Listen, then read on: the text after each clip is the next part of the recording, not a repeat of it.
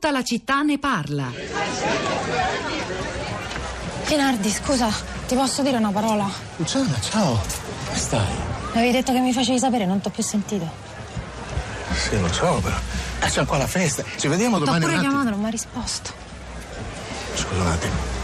Luciana. Io ho una green life, non conto più niente. L'azienda è in crisi marcia. Pensa che mentre siamo qua, l'amministratore delegato e Saltuti sono in riunione, forse fanno fuori pure me. Ma io ci contavo. Ma avevi promesso? io lo so, ma non è che adesso io, io posso risolvere i problemi a tutti. Ma voi non potete vivere tutta la vita contando sugli altri, ma siate autosufficienti, cazzo! Aspetta un attimo, Luciana. No, no, me ne devo andare. Ma così puoi farmi venire il senso di colpa. No, che tu sei troppo nervoso. E io non mi posso arrabbiare perché sono incinta. E se mi arrabbio mio figlio si mette a tirare a calci. Luciana, io mi nervosisco. Perché quel posto ti fa diventare una merda anche se non lo sei. Io devo convivere da dieci anni con persone orrende. Io devo sorridere dei mostri e portarmi la loro puzza addosso fin dentro casa. Pensa che a me invece quei mostri orrendi mi mancano.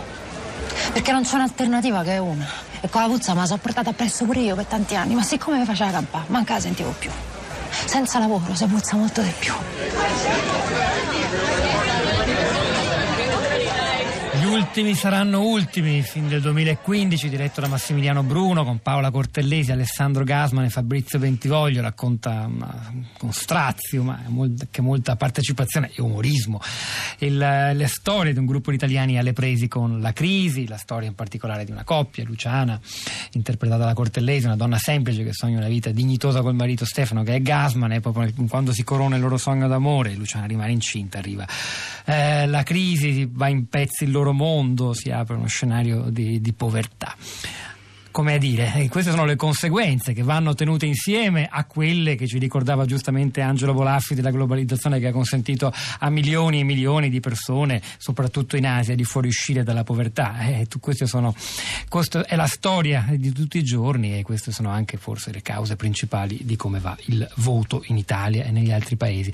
Rosa Polacco, che reazioni ci sono state? Buongiorno a questa discussione che abbiamo provato a fare, il terzo capitolo di capire il voto sui social network. Buongiorno Pietro, buongiorno a tutti. Reazioni diverse, analisi, commenti, come spesso accade tra i nostri ascoltatori sul nostro profilo Facebook della città di Radio 3 e anche molti tweet. Di questo vi vorrei dar conto per iniziare perché da ieri, ieri vi avevo raccontato quello che succedeva intorno alle dichiarazioni eh, di Carlo Calenda, oggi invece c'è un'altra cosa da raccontare, cioè da ieri pomeriggio, ieri sera c'è un hashtag in tendenza, in questo momento è ancora al secondo posto che è Senza di me. Senza di me è stato lanciato da ehm, un gruppo di mm, elettori del PD e anche dalla responsabile elettorale del Partito Democratico e, e che invitava ieri pomeriggio Carrara 67 l'account chi non volesse un accordo tra PD e 5 Stelle scriva senza di me. Questo hashtag appunto è diventato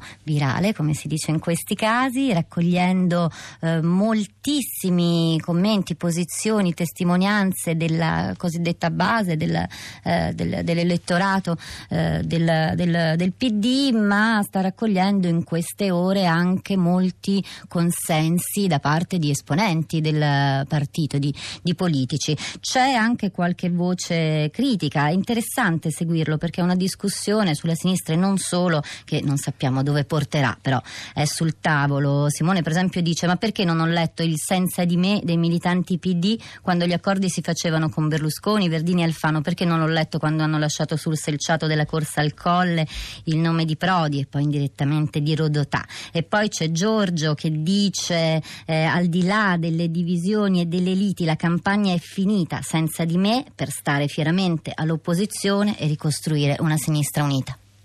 Allora, ci sono tre ascoltatori collegati, il primo ci porta in provincia di Padova, Bruno, buongiorno. Sì, buongiorno, eh, voi e tutti quanti gli ascoltatori.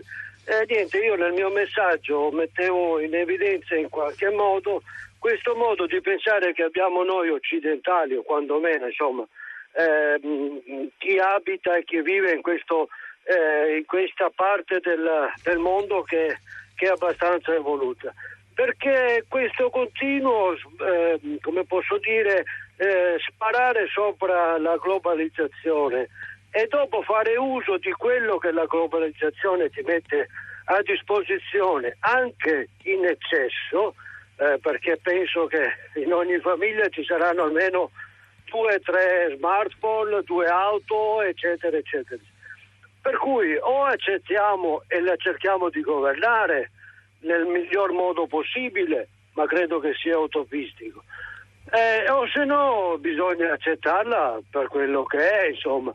Qui eh, tirare in ballo la sinistra che ha voluto cavalcare la globalizzazione, ma cosa doveva fare?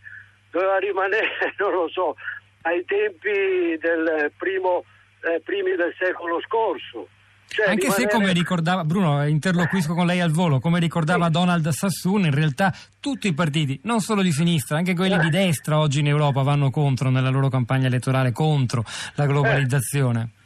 Sì, ma i dati di fatto dopo ognuno deve fare i conti con la globalizzazione.